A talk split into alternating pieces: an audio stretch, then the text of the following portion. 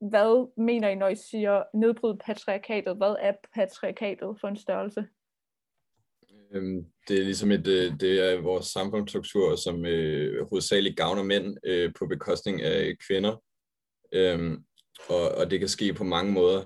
Øhm, øh, selvom vi nu har øh, ligesom lighed for loven, øh, så hvad hedder det, så ligesom den sociale arv, øh, øh som ligesom øh, alt, som ligesom altid vil være der, den, øh, den forsvinder ikke bare fordi der er lighed for loven.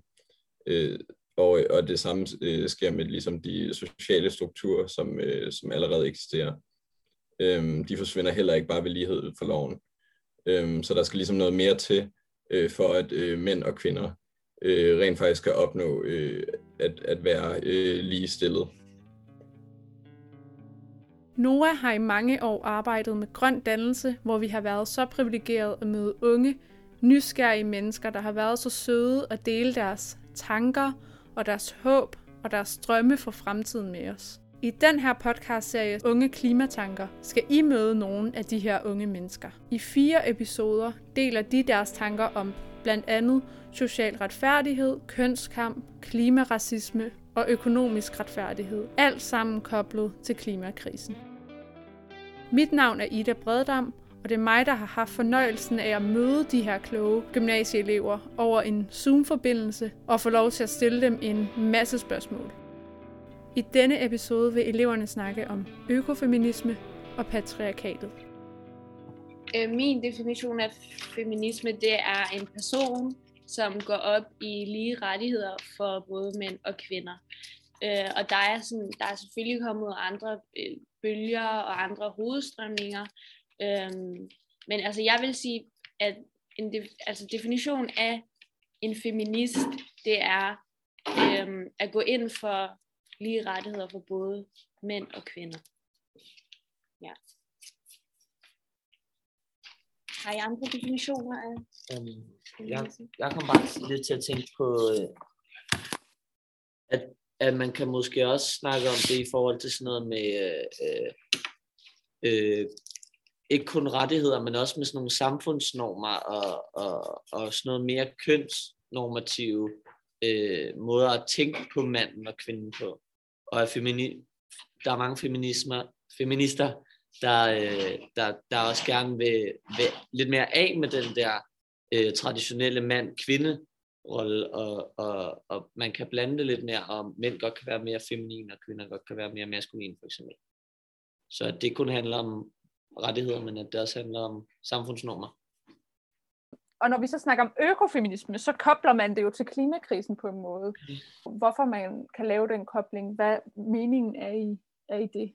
Altså, i mange af de her lande, hvor at der bliver forurenet rigtig meget, bliver der forurenet sådan, i forhold til sådan, tekstilproduktion og, og produktion af tøj.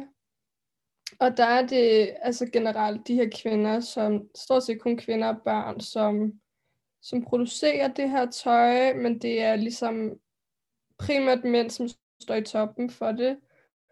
Der er rigtig mange af de her lande, som udleder enormt meget, hvor der ligesom er sådan et patriarkalsk samfund, hvor kvinderne heller ikke bliver hørt, så er det jo igen altså en problemstilling, hvor det er, at de her kvinder ikke har noget at skulle have sagt, og der derfor ikke er ligestilling, når det kommer til klima. At det er et problem for, altså sådan for vores klima, at det bliver sådan set ned på mænd at være interesseret i klima og miljø. Fordi altså også når mænd de er så højt op, at hvis de ikke er interesseret i det, så kan vi ikke rigtig sådan gøre noget omkring det. Fordi at det kun er os, der sådan prøver at gøre noget for det. Altså selvfølgelig er det ikke alle, vel, men sådan, det er et problem, at det ikke er de fleste. Yep, så du mener, at klimabevægelsen er domineret mest af kvinder? Ja, jeg vil bare sige det der med, når at, at øhm, at vi snakker klimakatastrofer altså og øh, de her konsekvenser, som, som den måde, vi lever på, øh, det, er jo, det er jo tit nogle konsekvenser, som, som rammer i det globale syd, og som rammer aller, aller hårdest der. Og, og dem, som bliver ramt aller, aller hårdest, der, det er jo kvinderne, fordi at vi netop lever i et samfund, hvor at der er i hvert fald mange steder, øh, hvor, hvor det, at, at det er domineret af mænd, Altså, så det var bare det, jeg ville tilføje, at, at derfor går det ud over mange kvinder, og det går ud over mange, mange pigers skolegang, og mange pigers muligheder for, deres, øh, øh, for ligesom at skabe rammerne i deres eget liv. Øhm, så på den måde, det var bare det, jeg ville tilføje. Det er netop derfor, at det har noget at gøre med, med, med klimakrisen. Altså det er meget ja. det der med, at hvad hedder det, de vil give plads til naturen, blandt andet. Altså vi har jo kameraer allerede rettet på her.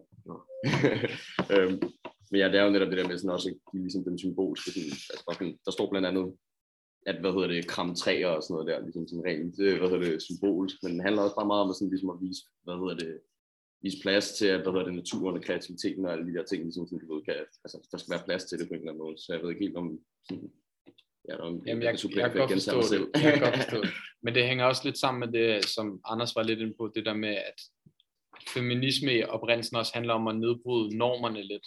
Ja. Og det er det også her, de gør, fordi de ændrer lidt det syn på, hvordan det er at være altså normal. Øhm, og nogle af de ting, som, som handler om naturen, øhm, ja, gennem det, de kalder symbolske handlinger, som måske nogen vil synes var lidt mærkeligt også måske, men det er også bare det handler bare om, at folk er lidt forskellige, og det skal der også være plads til, tænker jeg. Ja, det er meget Så det handler om at give plads til andres forskelligheder. Ja, ligesom ja, nedbryde de her normer, ikke? Øhm, altså der blev, der, der blev snakket noget om det her med økofeminisme. Øhm, det med at øh, noget af grunden til, at, øh, at øh, vi har sådan en, øh, en, øh, en ligegyldighed over for jorden, det er, at den øh, ses som en, en kvindekrop, øh, og den bliver omtalt som moder jord.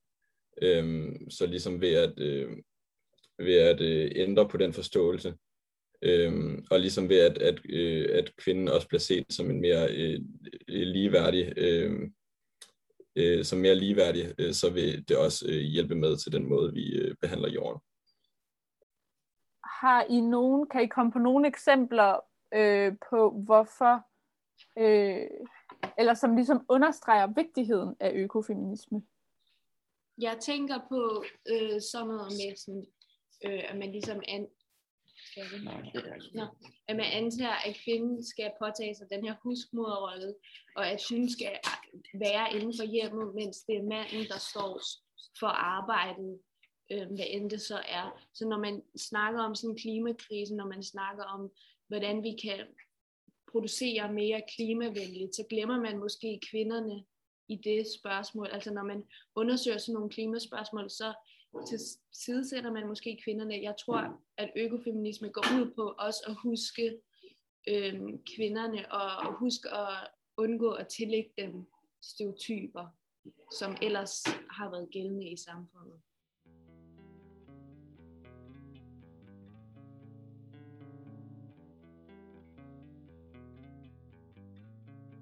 Tak til eleverne fra Odense Katedralskole, Grenaa Gymnasium, Københavns Åbne Gymnasium, Maria Kruses Gymnasium og Borupgård Gymnasium for deres tid, tanker og meninger.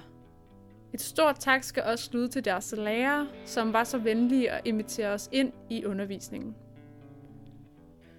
Denne podcastserie er optaget, produceret og redigeret af Emmeline Werner. Musikken er af Emil Brix. Hvis du gerne vil følge Noas arbejde, kan du finde os på de fleste sociale medier eller på noa.dk. Tak til Dansk Ungdoms Fællesråd og til Civilsamfund i Udvikling for den økonomiske støtte til det her projekt. Og sidst, men ikke mindst, mange tak til dig, fordi du lyttede med.